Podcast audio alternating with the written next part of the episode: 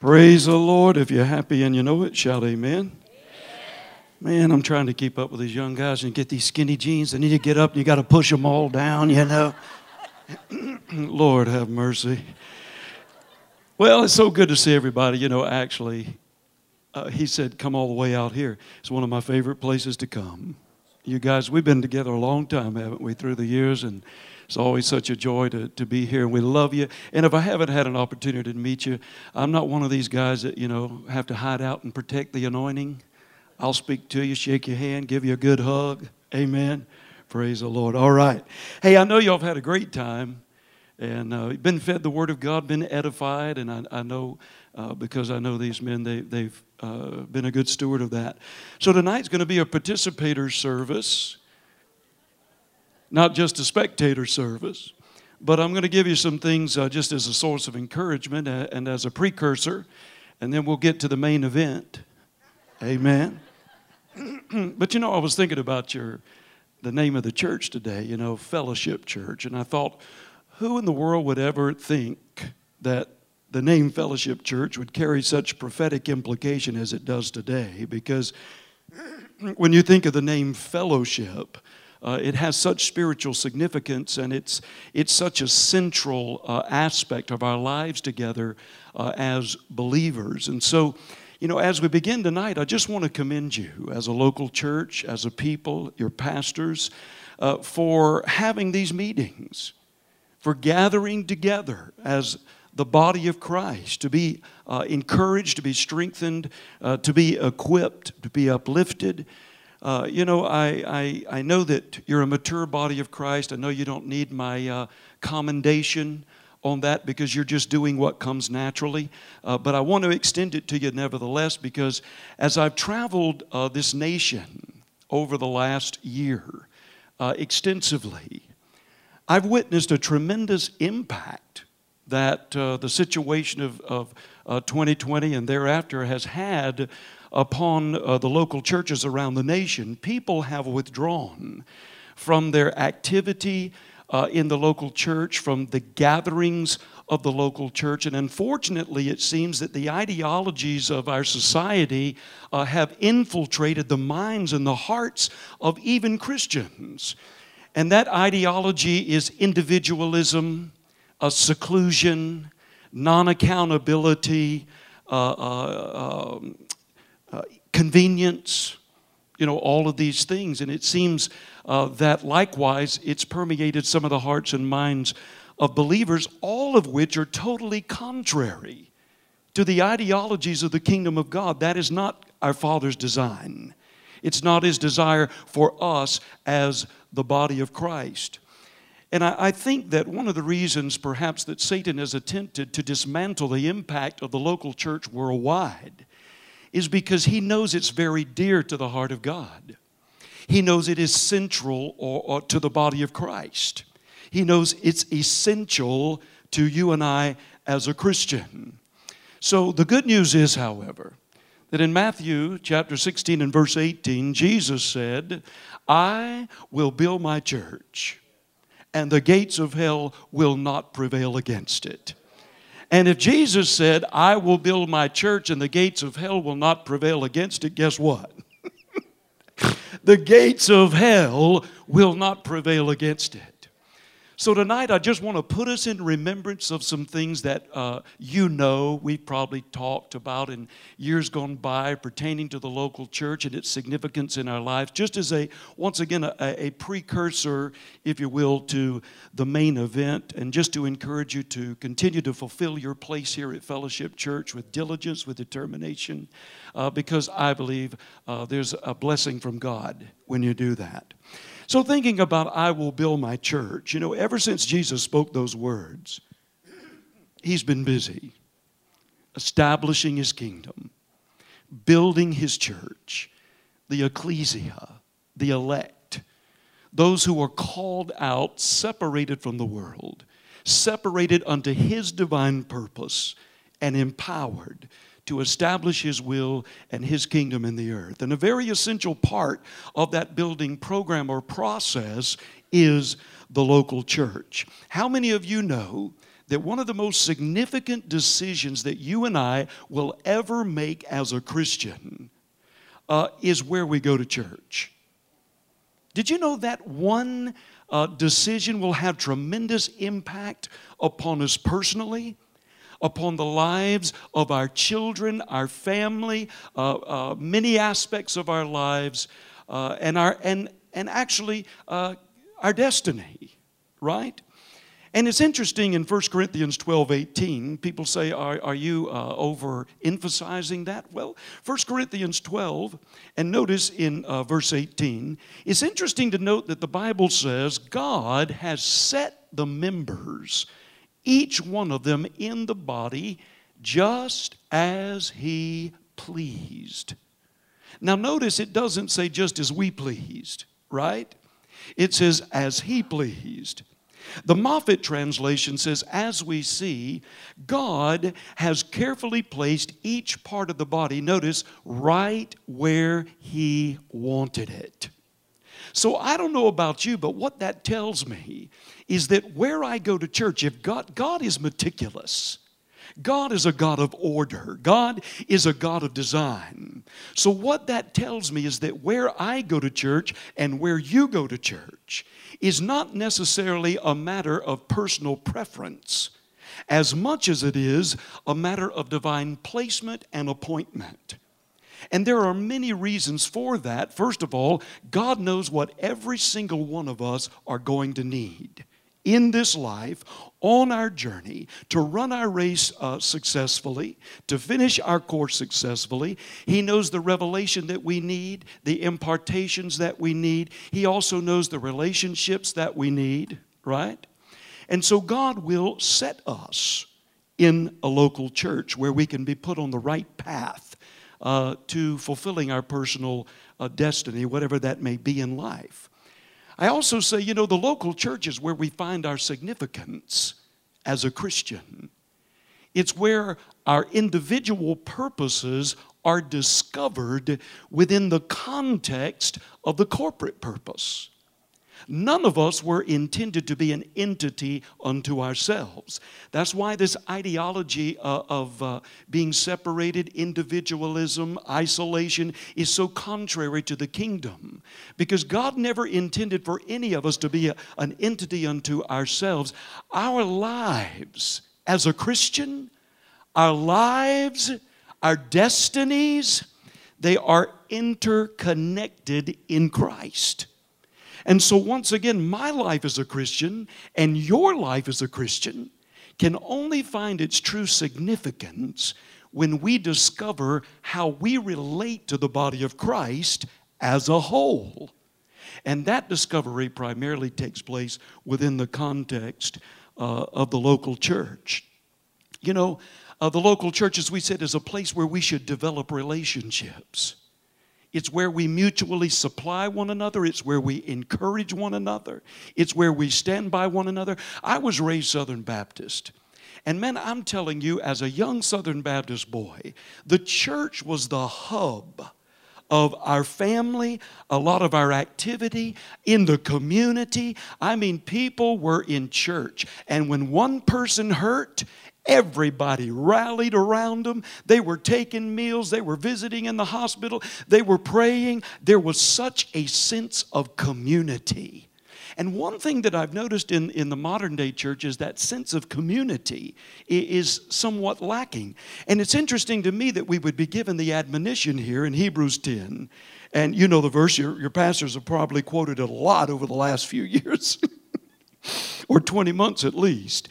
Hebrews 10 25, what does it say? Not forsaking the assembling of ourselves together as the manner of some is, but exhorting one another. And boy, is this prophetic, and so much the more as you see the day approaching.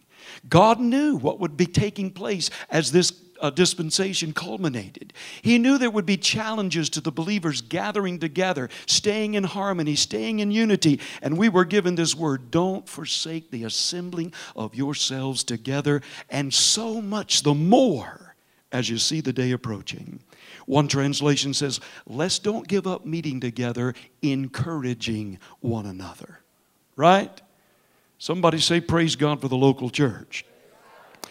You know, there's a uh, there's a little cartoon on Facebook. You probably saw it or you've read it before. You know, uh, Mr. Jones died, and so he went up uh, into heaven, and Peter met him there at the pearly gates. And he's checking the list. He says, Oh, oh uh, let's see, Mr. Jones. Yes, Mr. Jones, I see you right here. Then he said, Now, now I noticed that you didn't actually attend church but you did watch it on, on live stream. So you won't actually be able to go into heaven, but you may watch it on live stream. you know I'm just a kidding, but it's a good point, right? And I realize there are people who can't uh, come. We understand that. Uh, but we're just speaking in general. I'd never be where I am in my life today if it were not for my constant and continual relationship with the local church throughout my life. I was born and raised in the local church. I served in the local church since I was 16 years old. I was trained in the local church. I met my wife in the local church. Our ministry was launched from the local church, and a strong love and emphasis of our ministry today is still to the local church. So, once again, we said to you, where we go to church is not so much a matter of personal preference as much as it is a matter of divine appointment. We said there's several reasons for that. First of all, God knows what we're going to need the impartations, uh, the, the revelations, uh, the, the uh, uh Word of God, you know, that we need as a young believer. Uh, we'll be encouraged, we'll be nurtured, we'll be preserved, as a mature believer uh, as well. So God knows what we're going to need. Uh, but secondly, and additionally important, He knows once again the relationships that need to be forged. Kingdom connections, divine relationships that you make with people within the context of the local church that can affect your life personally, the lives of your children, business, and kingdom purposes, right? So relationships are central, and so God gathers people, if they're listening, to their appointed place. Uh, not only for what they need, but the relationships that can be forged, and then those relationships corporately uh, bring into fruition what we call uh, uh the corporate destiny. Because there are not only individual destinies, as you know, but there are corporate ones. So God places people in local churches for the fulfillment of those destinies. We've read this, or maybe you have in times past, I'm not sure, but in Exodus 31, uh, verse 1, just to kind of give you a picture of this principle, Exodus 31, verses 1 through 6, I want you to notice the Lord spoke to Moses, saying, See, I've called by name Bezaleel, the son of Uri, the son of Hur, the, of the tribe of Judah. And I've filled him with the Spirit of God in wisdom, understanding, knowledge, and in all manner of workmanship, to design artistic works to work in gold and silver and in bronze, in cutting uh, jewels, in setting and carving uh, wood, to work in all manner of workmanship. And I indeed have appointed with him Aholiab, the son of Ahishma, the tribe of Dan. And I've put wisdom in the hearts of all the gifted artisans, that they may make all that I have commanded you. Then, verse 11, and the anointing oil and the sweet incense for the holy place, according to all that I have commanded you, shall they do. Isn't that an awesome concept? God said, Hey, I've got an assignment for you. Moses, I want you to build a tabernacle. I'm giving you the assignment, but I'm also surrounding you with individuals who I have gifted and enabled uh, to assist in every aspect of that project to bring it into fruition. So, what do we know? When God calls a pastor, and places a vision in their heart and plants them in a community, he simultaneously calls a people if they're listening, with the gifts, the graces, the abilities, the resources uh, to rally around that vision, to supply that vision, and to bring it into fruition. So I always tell people never let anything or anyone separate you from your God appointed placement in the body of Christ as it pertains to the local church. Because I've been around a while and I've seen people leave churches over offense. Maybe uh, they get disappointed in life uh, because of things that have happened and they just fall away. Sometimes there's personal agendas, uh, you know, various reasons. We do realize people transition at times by the will of God uh, uh, to different cities and so forth. But uh, staying planted, staying put is so, so important. Uh, you know, I'm convinced there's an eternal reward for people who will fulfill their God appointed place. You know, uh, sometimes when we, we give testimonies about our life and, uh, you know, how God's plan unfolded, and oh man, you know, I was born here, but I went there, and then I ended up there, and then I went to this place and this nation, and oh, God's plan was fulfilled, and, and that's exciting. I have a lot of that in my testimony. But I'll tell you a very real testimony.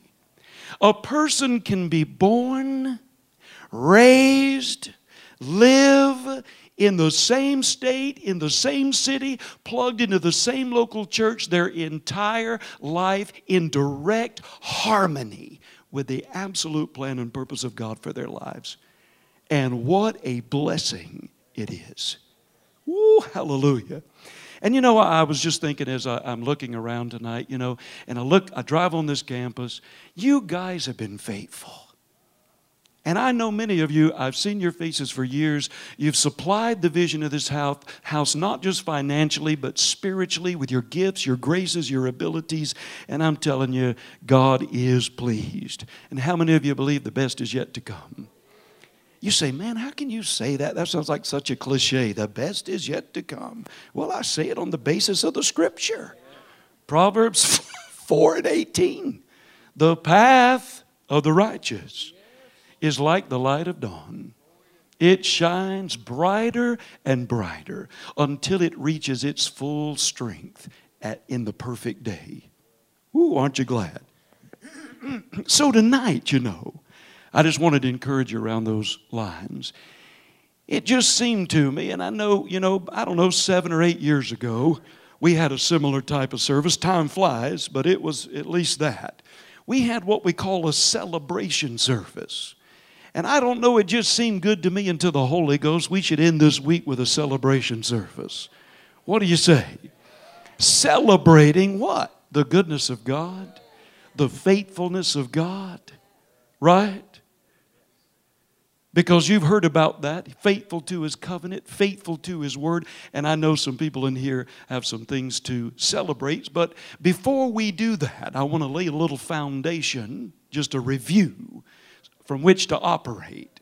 I always like to lay the foundation from the scripture, then you feel comfortable when, the, when it all starts, right? so you know these things, but we'll review them. You know, in the Old Testament, there was a priesthood from the tribe of Levi, right?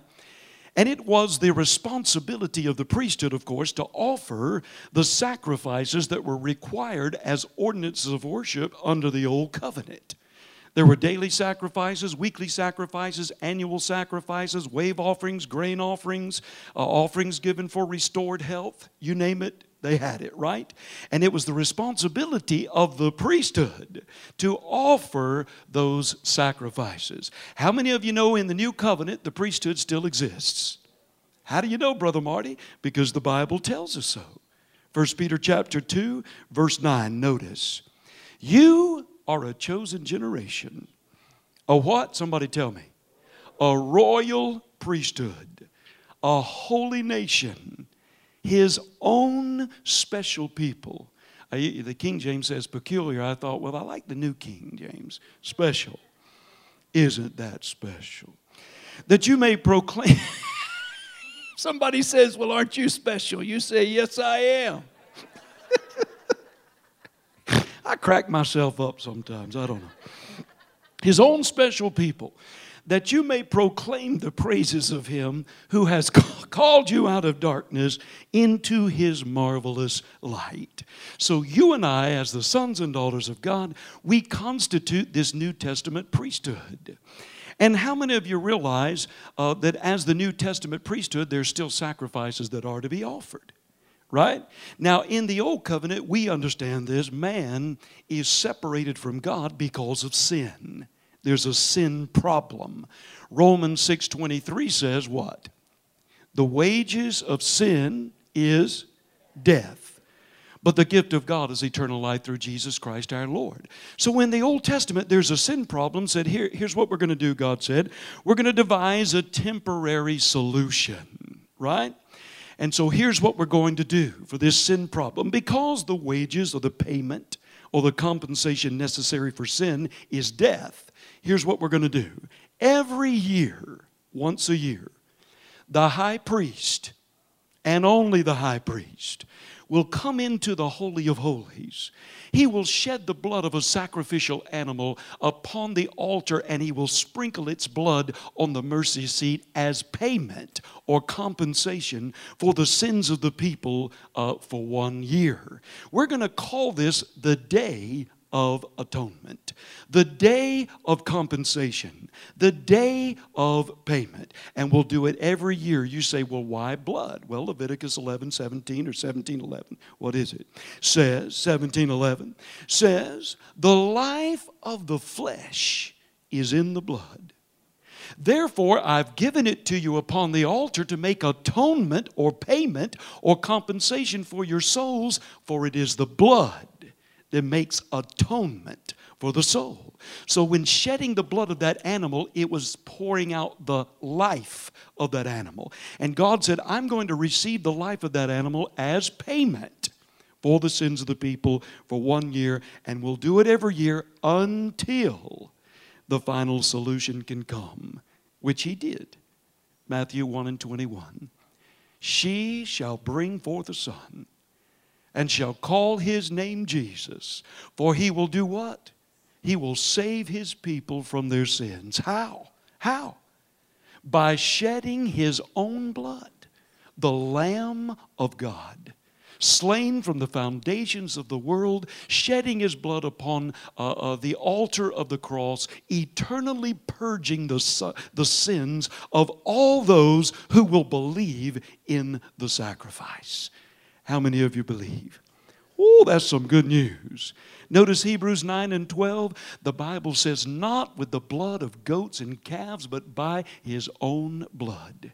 He entered once into the holy place, having obtained eternal redemption for us. So that particular uh, sacrifice never has to be offered again.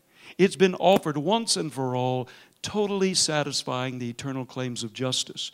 Uh, so that never has to be offered. However, there are sacrifices, right, that have to be offered in the new covenant that are required as ordinances of worship by the priesthood. That's you and I.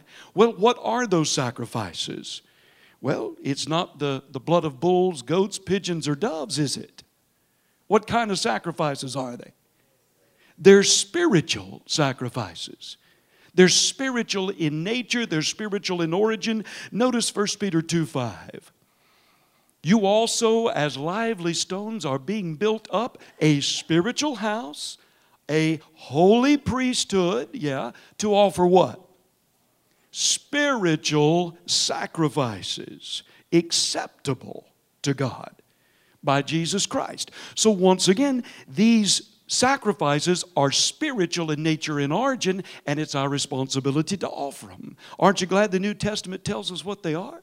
One of them is in, in Romans chapter 12, verses 1 through 2. You know it. Paul said, I, I beseech you, therefore, brethren, by the mercies of God, that you present your body a living sacrifice, sacrifice, holy, acceptable unto God, which is your reasonable service. One translation says your spiritual worship. And be not conformed to this world, but be transformed by the renewing of your mind, that you may prove what is that good and acceptable and perfect will of God. Right? So, one of the sacrifices we're to offer is our lives, our bodies, a living moment by moment, lifetime sacrifice. How many of you know worship is not an event? Right? It's a lifestyle. And God said, a part of your Worship to me as the priesthood, son and daughter, is to offer your body, your life, a living, moment by moment sacrifice, uh, submitted to me, obedient to me, responsive to me, right? But the one we want to camp on tonight, uh, and we, you know, I like it. It's found in Hebrews 13 15. Hebrews 13 15, you know it, some of you said it. Therefore, by him, let us continually offer the sacrifice of praise to God. That is, and then aren't you glad he clarifies so we know exactly what the sacrifice of praise consists of? Don't have to guess. That is the fruit of our lips giving thanks unto his name. I mean, back in the 80s, you wouldn't believe some of the things that were done in the name of praise. oh, Lord, have mercy. Trying to go back into the old covenant and do it like they did. Thank God we're in a new one and a better one. And we worship in spirit and truth, right? But anyway, the sacrifice of praise, which is the fruit of our lips giving thanks. So, praise demands the expression of the heart in thanksgiving through the lips or the mouth. That is the sacrifice of praise. Scripture confirms it. Uh, Psalm 34 in verse 1, just laying a foundation. Get ready. Psalm 34 in verse 1 I will bless the Lord at all times. His praise shall continually be where? In my mouth. So we see the association, right? Here's another one Psalm 71 in verse 8 Let my mouth be filled with your praise and with your honor all the day. So, you know, in Bible school, I taught the heart of the worshiper as one of the courses.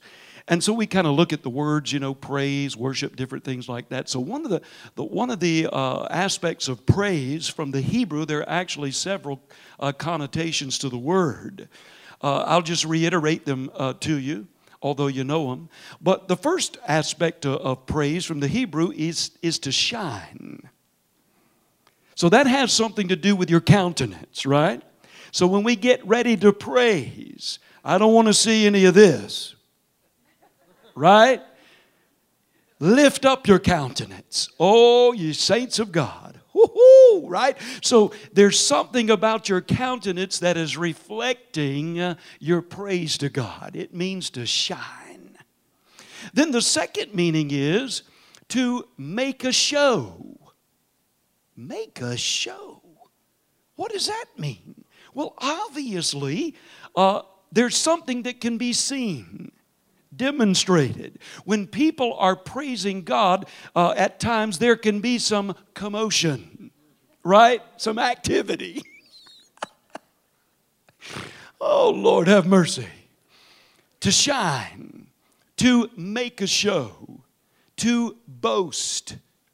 You know, when I was a kid, you, you probably remember some of these little kids.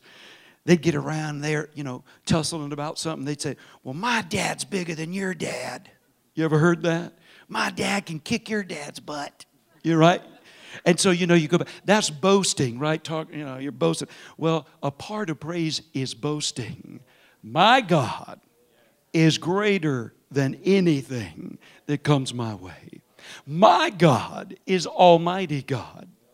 My God, there's no God before Him, none above Him, none beside Him. He alone is God.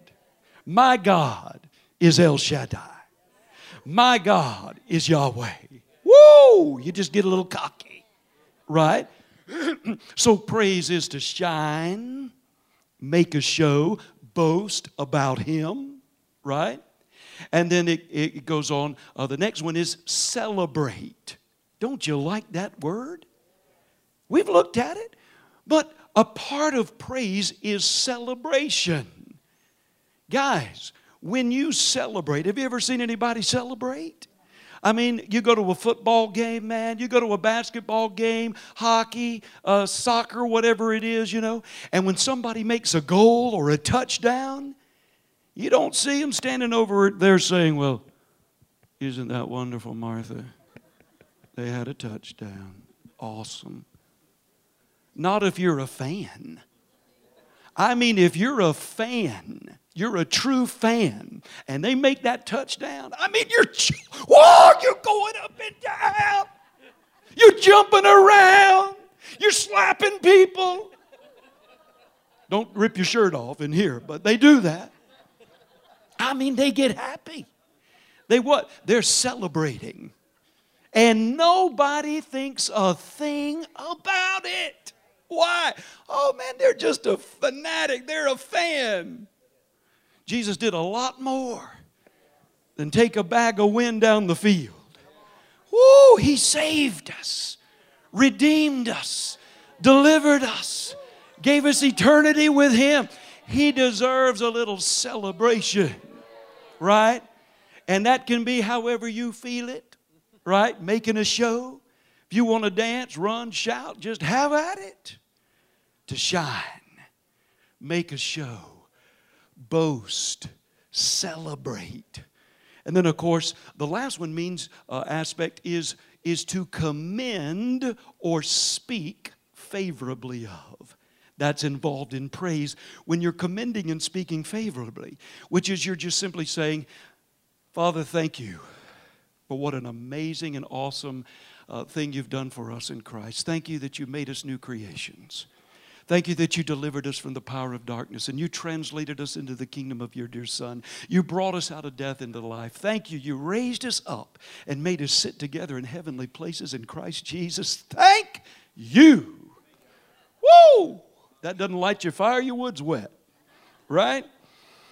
So, then of course, the Greek means or one of the emphasis there is the genuine confession of facts in one's life that brings glory or praise to God. So, the genuine confession in one's life that brings glory to God. So, that's the personal aspect. Did you get that? The genuine confession. That means things that God has done for you personally, like we were talking about Brother Steve. I mean, when He saved you and He delivered you and he saved your marriage or got your kids off drugs or helped you with a job or, or helped you keep that house when they wanted to take it from you or gave you a promotion or whatever he's done for you personally. And yet and you want to thank him for it and confess his goodness about it. So we're going to offer up the sacrifice of praise tonight. First chronicles 16 34 says oh give thanks to the lord. Thanksgiving's coming right how many of you know it shouldn't be delegated to just a day, right? Oh, give thanks to the Lord. Why? Because He's good. And His mercy endures forever. Now, I love these verses. I'm going to read you a couple of them. Psalm 92 and verse 1. Watch this. It is a good thing to give thanks unto the Lord and to sing praises to your name, O Most High. Now, I want to read that to you out of the Living Bible. Listen. It is good to say thank you to the Lord and to sing praises to the God who is above all gods. Watch verse 2. Every morning, tell him, Thank you for your kindness. Every evening, rejoice in his faithfulness. You know what the word rejoice means? To feel and show great joy. Now, here's another one Psalm 35 and 28. My tongue, there's the tongue again. My tongue shall speak of your righteousness and of your praise all the day long. Now, now here's the one I like in the Living Bible, same verse, but listen. The psalmist said, 35 28, Living Bible, I will tell everyone how great and how good you are, and I will praise you all day long. I'll tell everybody. right? So here's what we're going to do tonight. We're going to have a celebration service. We're going to start. I'm giving you a few uh, you know, instructions. We're going to start with a corporate praise, just reflecting upon the goodness of God, the faithfulness of God to you corporately, to you personally. And I mean, we're going to lift a shout. We're going to scare every devil in Council Bluffs. Woo! And surrounding areas. You say, now, shout. Come on. Do I have to shout, shout, shout, shout? They're always saying shout, shout, shout. Why do I have to shout? I don't know. But God likes it. And if He likes it, I like it. Right? How do you know He likes it? Well, all you have to do is read the Old Testament. Every battle plan, just about. When Joshua fought the battle of Jericho, do this, this, this, this, shout. God told him to do it. Gideon the Midianites, Israel and the Philistines, he likes it. Right? So we're going to give a shout. And then I'm going to ask different ones of you. And we've done this uh, probably seven years ago, maybe eight, uh, when it, some anniversary celebration or something. But where I'm going to ask different ones of you as your heart prompts you. And don't sit there and look at me like a bump on the log, because I'll come get you. Right?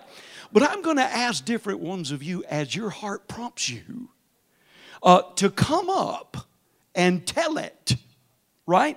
If God's done something for you personally, if you've been healed in these meetings, or if you've had a, a, a, a, healing in, in days gone by, I don't care how many years it's been, or if He's helped you financially, or in your family, or in your marriage, or whatever it is, I want you to come testify.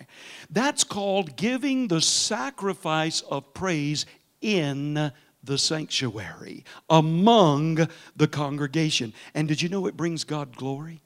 In 1953, Brother Hagin was in Phoenix, Arizona, holding a meeting. After the meeting, they went to the pastor's house to fellowship. And he said, as he got there, he had a burden to pray. So he began to pray in the Spirit, dismissed himself, and I think some of the others may have prayed with him. But all of a sudden, he's in the Spirit, he has a vision. He sees uh, the Lord Jesus Christ, uh, shows him about a man who was 72 years old that would be in the service that uh, following Sunday and how he would get saved, talked to him about his ministry, finances, things happening in the government. And then he was departing. Jesus turned to depart in the vision. And Brother Hagin said, uh, Lord Jesus, before you go, may I ask you something? You remember that? And he said, he turned around, traced his steps backwards, and said, Certainly. And he said, You know, I've been studying Mark chapter 5 with a woman with the issue of blood. And he said, You know, uh, it seems as though the Holy Spirit has been attempting to illuminate a message to me, but I've been unable to receive it in totality. And he said, While you're here, do you mind giving me that? Isn't that hilarious? But Jesus said, Sure. So he's, he opens eyes because he's, he's got. That's what you call a spiritual vision when your eyes are closed, but you're seeing into the spirit realm. So he opened his eyes and said, Give me a piece of paper. So he got a piece of paper and a pencil, shut his eyes again. There, there's Jesus. And so they're communicating. So he said, Now, you remember the story with the woman with the issue of blood? She pressed through the crowd.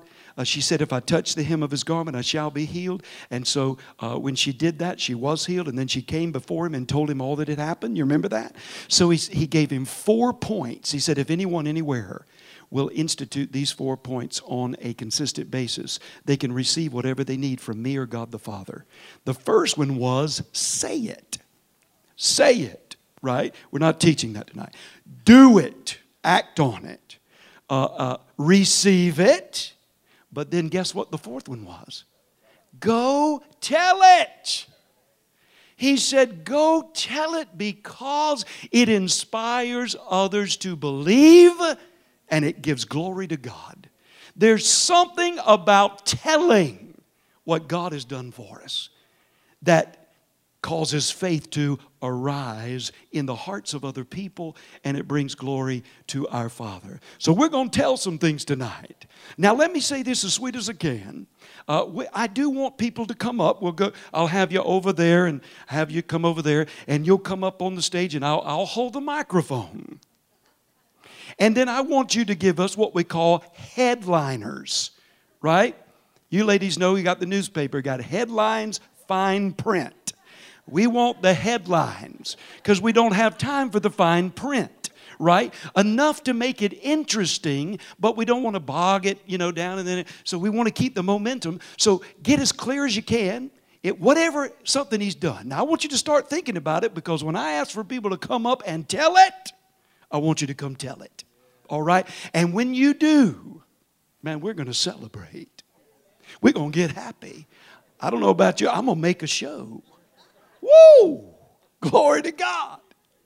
And then after that, we'll give, this is in three phases.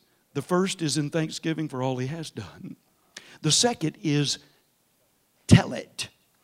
And then the third, we're going to give a big final, what I call corporate praise. Uh, and what I call that is the praise of faith. And, and what I mean by that is Lillian B. Yeomans made this statement. She said, Praise hastens victory. There's something about praising God, it seems, as you read Scripture, as in all those accounts where they shouted, is though it, seems as though it activates at times uh, the power of God. Are you with me? So, if you're believing for something specific that hasn't yet manifested, that last praise is going to be a praise of expectation and in expectation. Uh, let, let, you know the story, just as an example. Let me finish up with this and then we'll go. In Second Chronicles 20, you probably read it multiple times where the Ammonites and the Moabites and the inhabitants of Mount Seir are uh, gathered together against Jehoshaphat and uh, the, the kingdom of Judah. Are you familiar with that? And man, I mean, it looks like they are facing an impossible situation. All the odds are against them. I mean, it's a mountain. And Jehoshaphat, the Bible says initially, man, he was afraid. And he went to seek God. And in verse 12 of Second Chronicles 20, notice what it says Oh God, will you not judge them? We have no power against this great multitude that's coming against us, nor do we know what to do, but our eyes are on you. Amen. That's a good place to have them, right? And then, of course, so he's beseeching God, and the Holy Ghost comes upon Jehaziel, uh, the son of Zechariah, and he begins to prophesy. And look in verse 15 the Lord said to him, Listen, all you of Judah, and you inhabitants of Jerusalem, and you, King Jehoshaphat. Thus says the Lord to you do not be afraid, nor dismayed by reason of this great multitude, for the battle is not yours, but God's. Man, isn't that comforting? And maybe he's saying that to some people in this room tonight. Hey, the battle's not yours. I got this thing. I'm going to see you through it. We got the victory, right? You just got to hold steady, trust me, and believe me. And then he gives them some instructions about where to go, when to go, what to do. And then the Bible says they stood up and they began to praise God in a very quiet, reverent voice. Huh? You ever read the story? No, loud. It's all right to get loud. You know, that's why we shout. They say the tough stains, like the detergent, you got to shout it out, right? And, and so sometimes you, you may need to blow the cobwebs out tonight. That's a good way to do it, man. I'm telling you, blow the cobwebs out. What? so, anyway, they get down there, and this is awesome. Verse 21 and 22 he, speaking of Jehoshaphat, when he consulted with the people, he appointed those who should sing to the Lord and who should praise the beauty of holiness as they went out before the army. We're saying, Praise the Lord, for his mercy endures forever. Now, did, did you get that?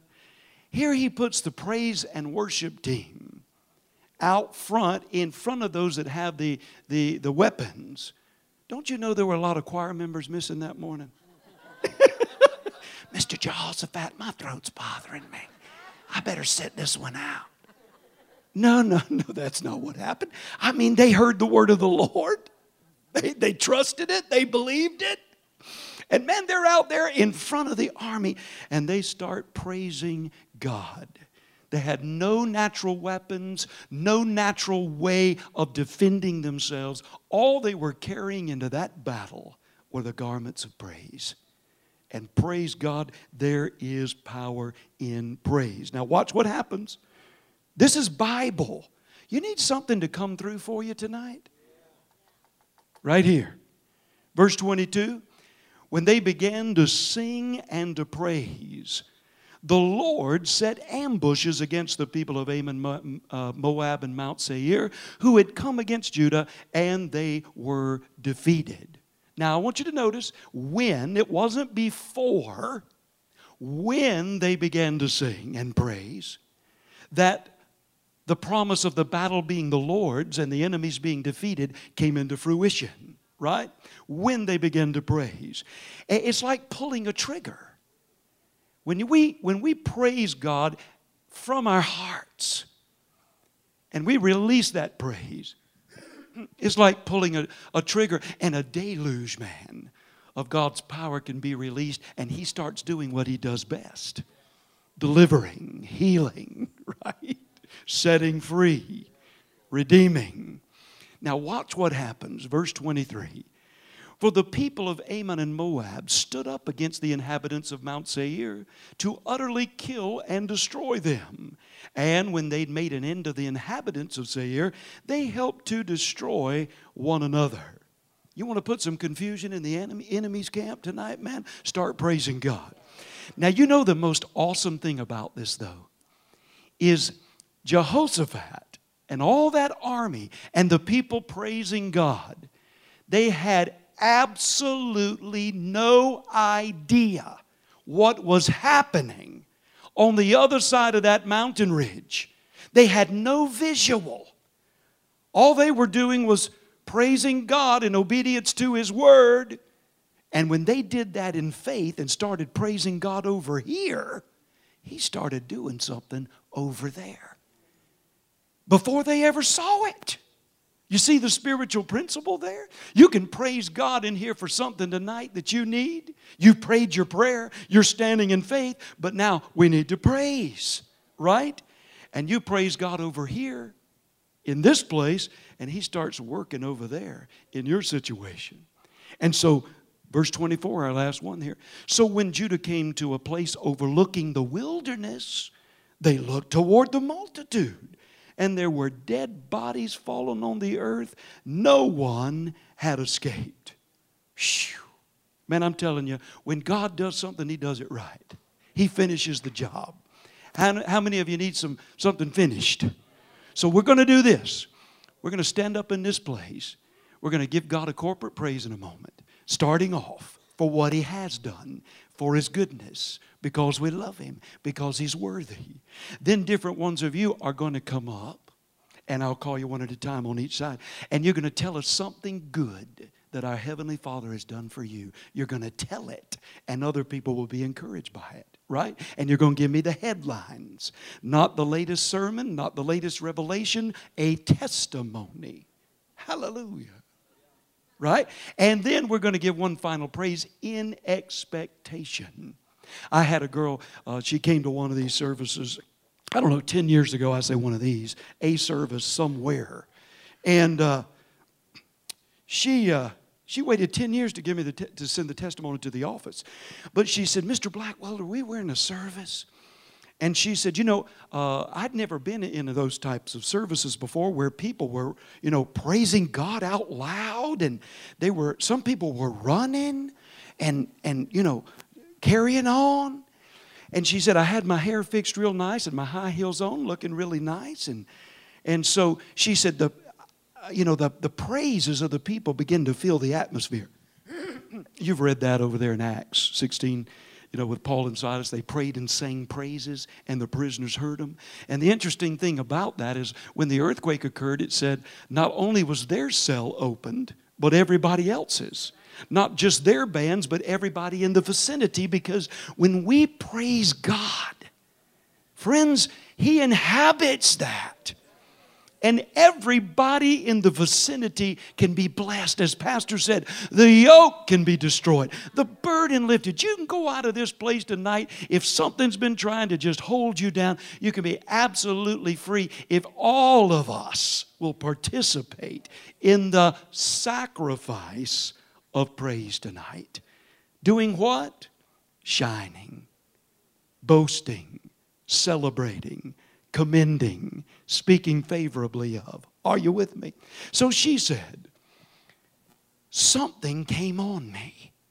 She said, I know now it was the anointing, but I didn't know then. I just had this sense that I should take off running And she said, To be honest with you, I had several reservations. My hair was fixed, I had high heels and a dress on. She said, But beyond that, I'd had asthma all my life. I couldn't run. If I ran, I'd be gasping, you know. And so she said, I just stood there and it died down. And then you got back up there and said, Someone missed their opportunity. You had an unction to act on something. So we're going to praise Him again and give you that chance she said, everybody started praising God again. And she said, that same sense came on me. So she said, I kicked off my shoes and I took off running around that auditorium. And she said, normally I never would have made it because of chronic asthma. But she said, when the when I started off around that auditorium, she said that anointing just came on me stronger. And she said, I ran, I don't know, several times. But anyway, she said, from that night forward, I was delivered and healed of chronic asthma. And for 10 years, she said, I've waited 10 years, but I've never had another episode of it. Isn't God good? Wonder if there's any power in praise. Just seems good to end this thing in some celebration. Everybody stand up. Come on. Oh, glory to God. Now, there may be an usher, maybe we can get two ushers uh, when we get to the second phase to help any ladies up the step. And I'll call on you one on one. This is Participation Wednesday, right? You've been fed, man. You've been edified. You've been blessed. now it's time to what? Give Him praise. Tell it. I'll tell everyone how awesome and wonderful you are and what you've done for me. So you start thinking about that, all right? Because it'll bless people. Are you ready? On the count of three. We're going to give it, you know, I like that. Just to count to three. I like to count to three. We're going to give God a praise. Are you? now, now, everybody's got to participate. You say, well, I've never shouted before. Well, this is a good chance. Nobody's going to be looking at you. We're all going to be shouting our own shout. You read the Psalms, man, shouting's all over it. Woo! So what do we what do I shout? Well, you can shout hallelujah if you want to. You can shout glory to God or you can just start shouting your thanksgiving and praise for all the things he's done for you and how much you appreciate it. You just have your own personal sacrifice. Are you ready? What now I mean raise the roof. Let your lungs put some air behind it. All right? Let's try to sound like they now I know they had several million people, but let's try to let's try to sound like the children of Israel did when they circled that Jericho. Can you imagine that? Whoa! You talk about a rumble in the spirit. I've heard it said, and so have you, that our celebration is a demonstration of our faith in the fact God has heard my prayer and the answer's on the way. Are you ready? One, two, three. Come on.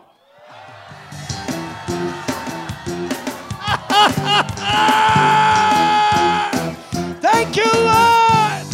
Father, we bless you. We praise you. We magnify you, sir. You are good to us. We worship you, Lord. Oh, we give you praise. Woo! Come on, keep shouting a little bit. Hey! Give him praise. Give him the glory. Hey! Give him praise. Thank you, Lord. Father, you're worthy. Oh, you're so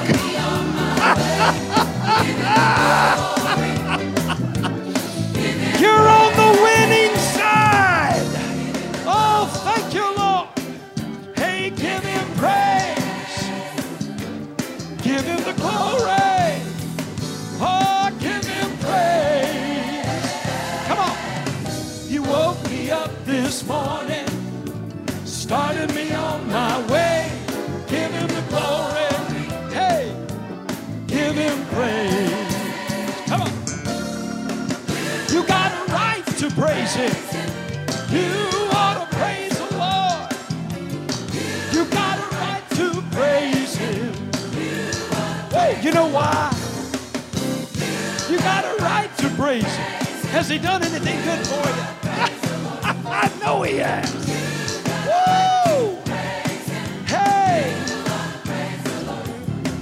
You know he woke us up this morning, started us on our way. Give him the glory. All right now. All right now, listen, here we go.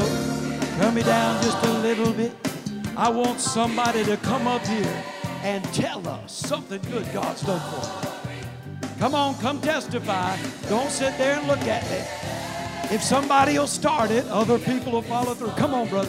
Come stand. Up. Come on over this way. I want to go over that. Come on up here and tell us. I'll meet you right out here. Hey, and you wait right there, and he's coming. Tell us how good it is. I'm gonna hold it. Okay. Well, God delivered me from three addictions that were killing me spiritually and physically. And I tell you what, He has ordered our steps. We are not to go, we're not to buy. He put it in our hearts to come here to this church from far away. And He's going to do great things. Wanda, only God could heal you. And He's going to do it. All you're gonna have to do is receive in the name of Jesus. Man, somebody shout. Come over here. Delivered. He's a deliverer. Come on, tell us how good he's been. He freed me. He gave me salvation and freed me from bondage of fear and so many other things and healing. I was healed last night. My neck is so much better. It's awesome. Hey! Woo! You got a right to praise him. Stand right here and tell us how good he's been. Once I was dead, but now I'm alive. February 8, 2019, I died six times. Today I stand before you, healthier than I was then. He's the resurrection and the life. Could y'all hear that? He died six times. Woo! Come on, honey. Let me help you up. Give me some ushers over these. Give me some ushers over these places. Come, tell us how good he's been too. All right, hold on. He is so awesome. In 2013, I had a 1.3 million to one brain tumor, and I had seven hours surgery, and God took it away. And three months later, I had two strokes. And praise God, here I am today. Catch this. But in 2017, the devil tried to take me out again with another rare brain tumor that was inoperable. God took it away.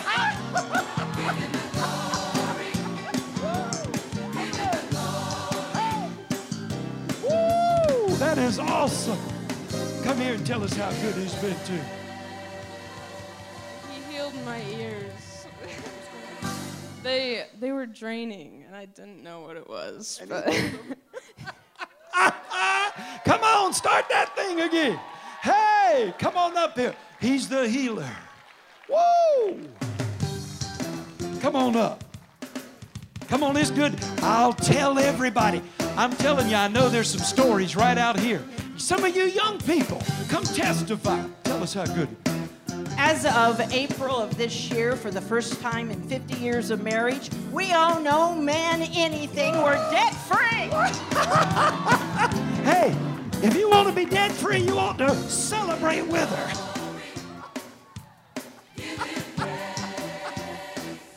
Woo! Hallelujah! Come on, tell us how good. So since I've been coming here, I no longer have anxiety. Mr. Crow helped me with my sinuses, and I'm grateful. Ah, that's so precious. No longer has anxiety. Come on, brother. That's how. Tell us how good it's been. He has changed my heart in such a way where I used to hate people, and now I love people with his love, and it's just amazing. He took me from dead religion to a living relationship. Woo! Come on, buddy. Come on, get some people in the wings around here. Come on. Tell us how good it's been. In 2015, uh, I had pneumonia, and he healed me in about one and a half weeks. Glory! Hallelujah! Come on. Come on, give me a few more. What's he done for you? What's he done for you? Well, aren't you cute? Isn't she cute? Look here. Tell us how good he is. Uh, my name's Pansy. Um, we were going through bankruptcy back in the 80s, and we lost all our machinery, all our livestock, and we had a family that stepped forward and they bought our farm, and we could pay it back in six years. And we did. Thank you, God. He is faithful, isn't he? Does anybody else have something they want to come tell? Come on, Miss Jones. Come on, guys. There's somebody out in this area that needs to testify. Come tell us. Come on, it'll what? It'll cause faith to rise. God gave us grandchild number six. And that makes a grandma happy, doesn't it? Woo, glory to God. Come on, a few more. Get out of your seat. Come tell us. Come tell us. And then we'll move on. But I want some more testimonies. Come on out here. Tell us how good. I'll tell him every day. Thank you, Lord. Um, I'm thanking to God because I had back surgery and had problems with it, and God healed me. Hallelujah. He's a healer. Come on up, brother. Come on. Tell us how good he's been. Got an OWI two and a half years ago in October, and I sat down in the jail cell and I cried. And the Lord came down, and I haven't drank a touch of alcohol since. I don't smoke, I don't gamble. I gave it all up thanks to this minister right here. Come on, buddy. Woo, that is so beautiful. I love to hear what God does in people's lives. Tell us, man. Um, after school one day, um, my brother let the dogs in, and Rosie, she had a mark on her back, and we thought a cat or dog attacked her, but she's gotten better now. Praise God. Come on, honey. Hey, come on. Tell us how good it's been.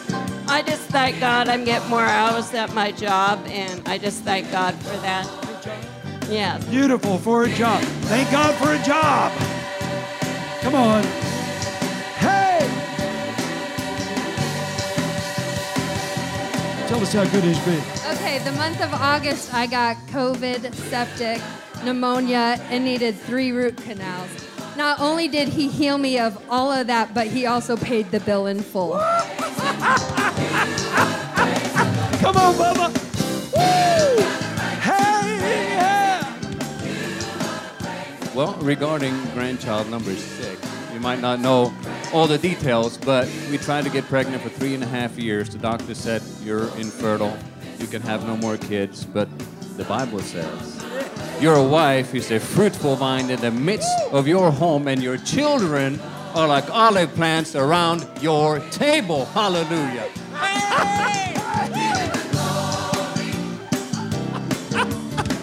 We had a similar story.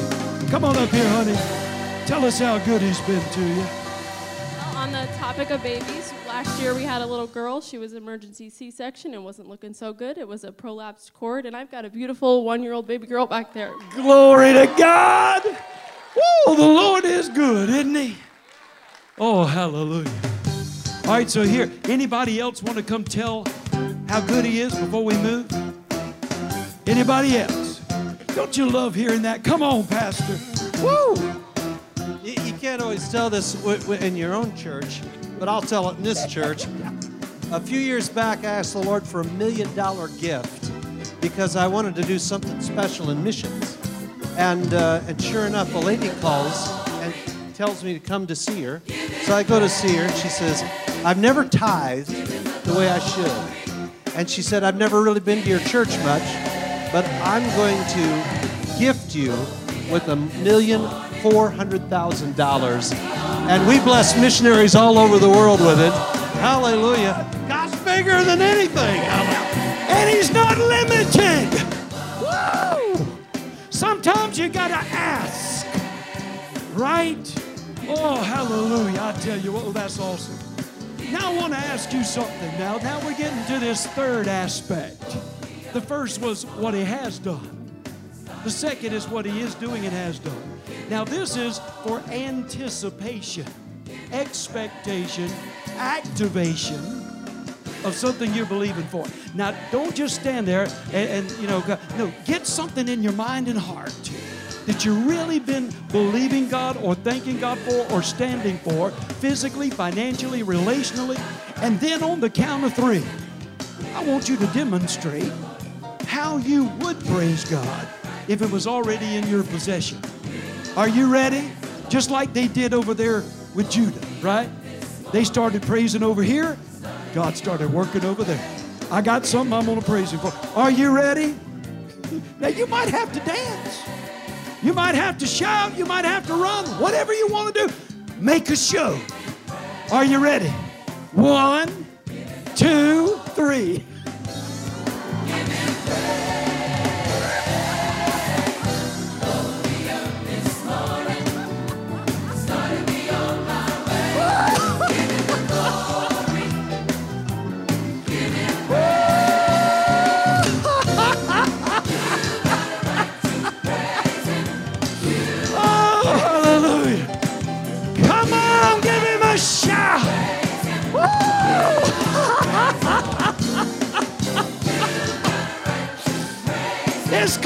Isn't it? Glory!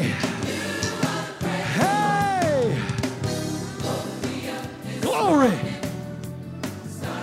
I'll tell you what, bring that one down. Get that other one queued up because listen, I got some expectation. Anybody else? You know, the word of the Lord came to me. I might have been here, I don't know, several years ago or somewhere else, and because he, you know, speaks in different prophetic utterances and things in different times, and but that word is just stuck in my spirit. And the Lord said uh, uh, in that setting, He said, "Now is not the time to draw back." to relinquish your position of confidence, to let go of the things that you've asked me for, or to abandon that which I have placed in your heart to accomplish, to achieve, or to do. But now is the time to stand strong in your faith. Refuse to let go. Stay in agreement with me, saith God, and declare it so. It will all come to pass. Yes, we can, Lord. Yes, we will. All that you've promised and purposed and planned, it will be accomplished and it will be fulfilled. You believe that? We're not drawing back. And you know what I believe? I believe, I believe that our praise just activated some things. I believe you, you'll, you'll find your situation changing. And, and I'm expecting your testimony to be the words of this song. Look what the Lord has done. Crank it up, brother. Give me some verb. Hey! Look what the Lord has done. Hey! He healed my body. He touched my mind. He saved me just in time. Oh, I'm gonna praise His name. Each day is just a trap. Hey! Come help me praise Him. Look what the Lord has done. That's what we're gonna say. Hey, look what the Lord has done. Hey, look what the Lord has done. He healed my body. He touched my mind. He saved me just in time. Oh, I'm gonna praise His name. Each day He's just the same. Come out and praise Him. Look what the Lord has done. Hey, listen, I got it. I got it. I got it.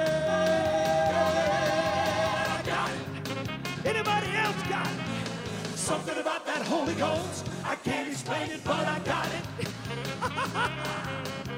I got it. I got it. I don't know. Somebody ought to take off in here. Got it. I got it. Hey, something about that Holy Ghost. I can't explain it, but I got it in my hands, got it in my feet, got it in my walk, got it in my talk, got it all over me.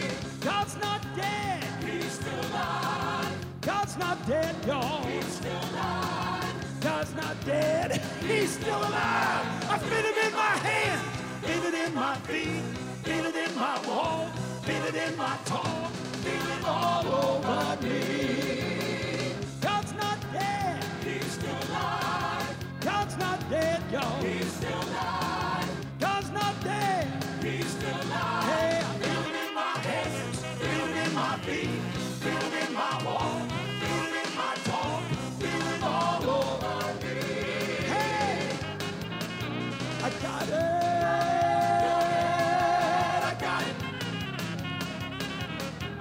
Got it. I got it. You got it.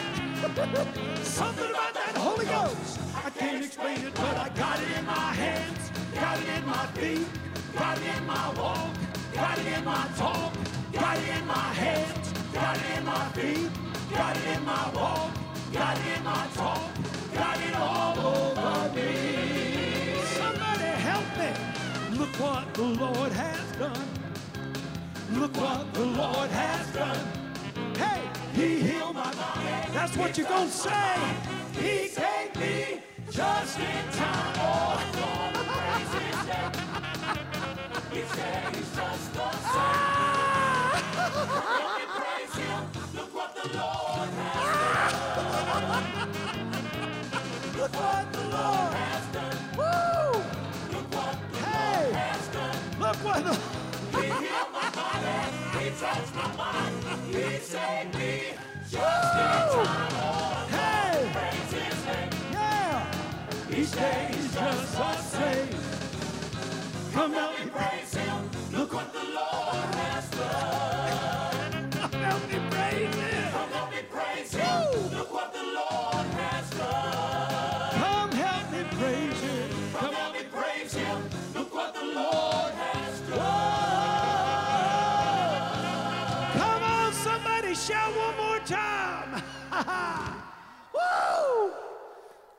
Father, we love you.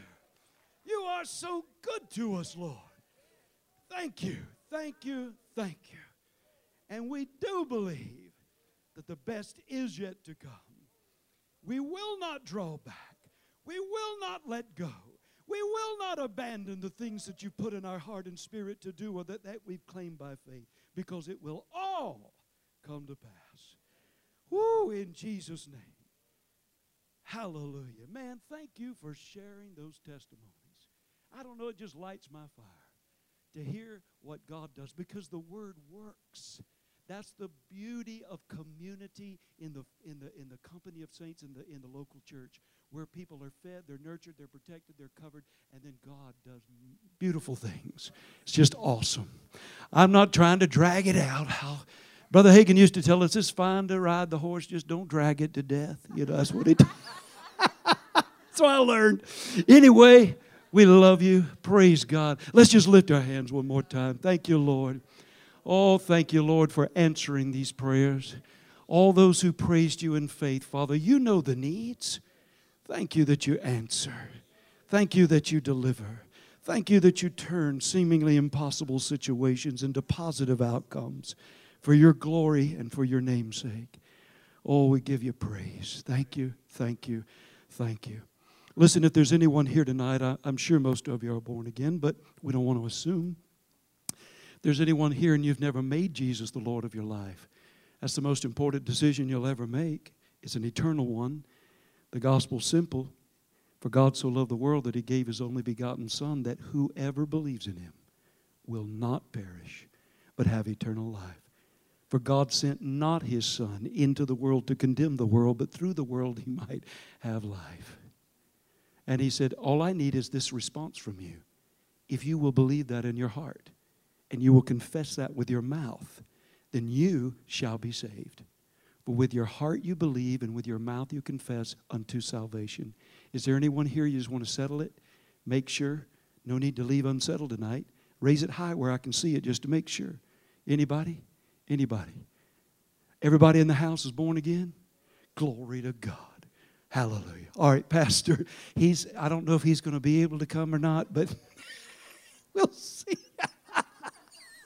I'm going to give it to you anyway.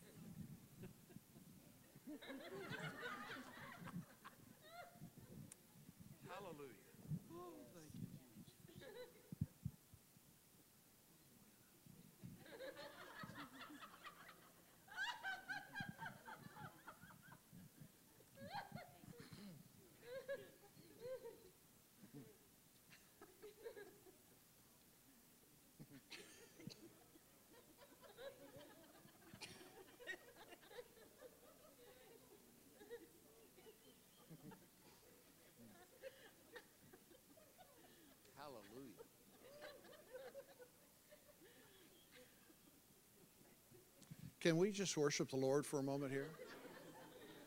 Yeah, just lift up your hands toward heaven. Hallelujah. Mm, thank you, Jesus.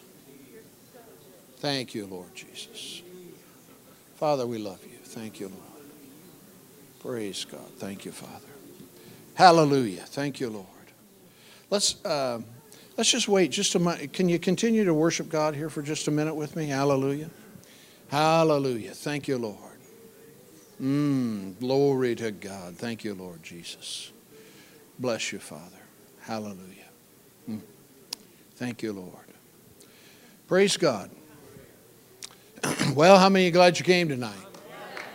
Praise God, praise God, praise God, praise God, praise God. Isn't he good? Mm. Glory to God. Yeah, that's right. Hallelujah.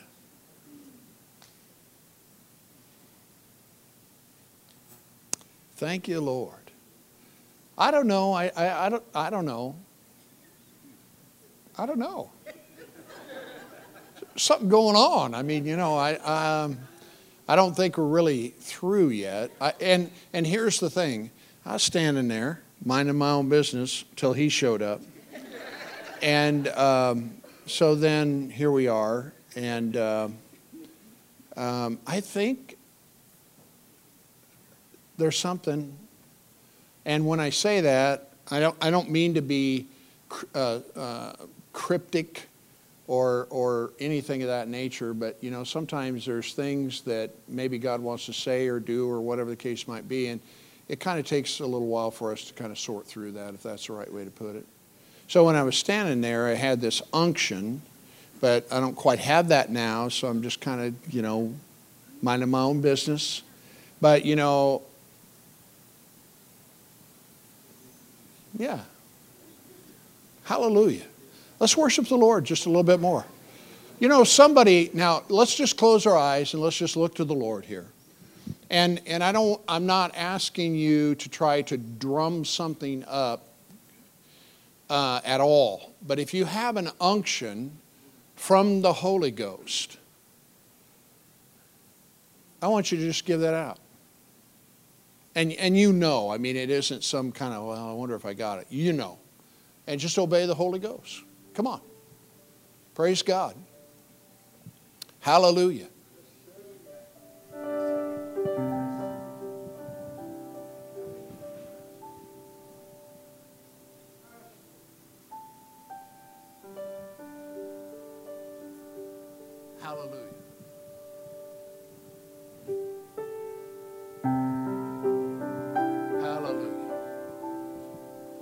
For there are times of trouble in which we live, says the Lord of hosts. But these are not the times to draw back. No, because we are not of that group, but we are those that march forward into the plan and the purpose of God. So rejoice as you've been taught. Declare, decree, say what it is that I've said. And so the will of God shall be manifested within your life. For there are many in which I desire to bring to pass the things which I've promised. And so you've heard, both in word and deed, that which can be done for those who believe. So draw not back, nor say, How can it be? But rather say, Yes, it will be. And so the will of God shall manifest itself as it was determined long ago. And you will rejoice and you will be blessed, and the goodness of God shall shine forth within your life. And you can then say, Oh, look what the Lord has done. And you'll be able to rejoice and testify and declare of that which I have wrought in your life, says the Lord of hosts. Hallelujah. Hallelujah. Hallelujah. Hallelujah. I think there's some more. Kensla frepesca dengerabai. Non sla frepas ne statambere gera. Idiosom. It's not kalashne morangorasa. It's not bambre castongoropa efrebesme. No, this is what it is. Ijan ramandakis. Tamandala frepeke.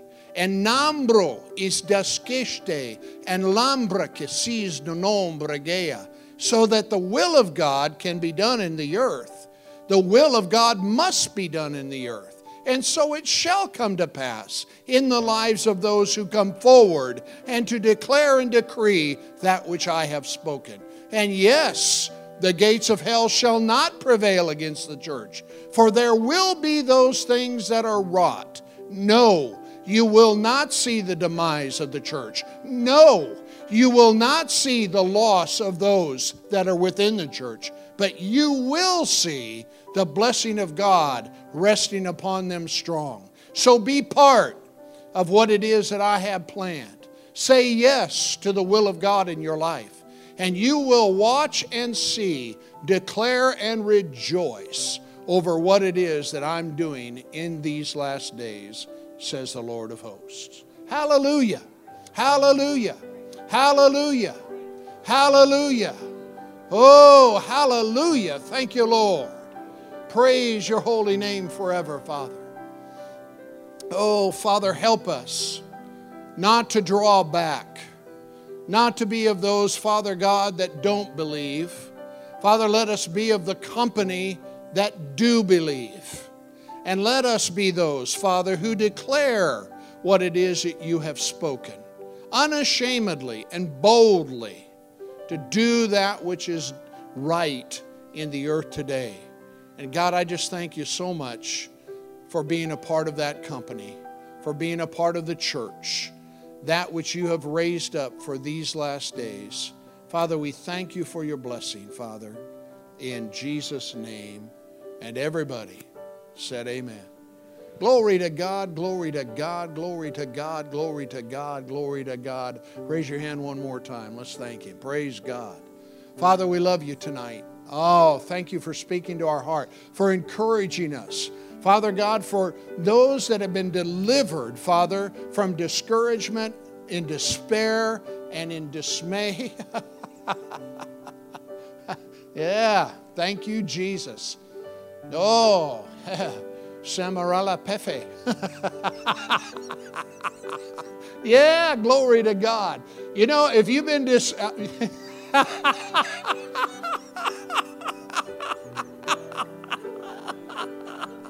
Woo! you did this. Hallelujah. You've been, you've been fighting uh, discouragement. Don't you come down right now? Come on. Come on.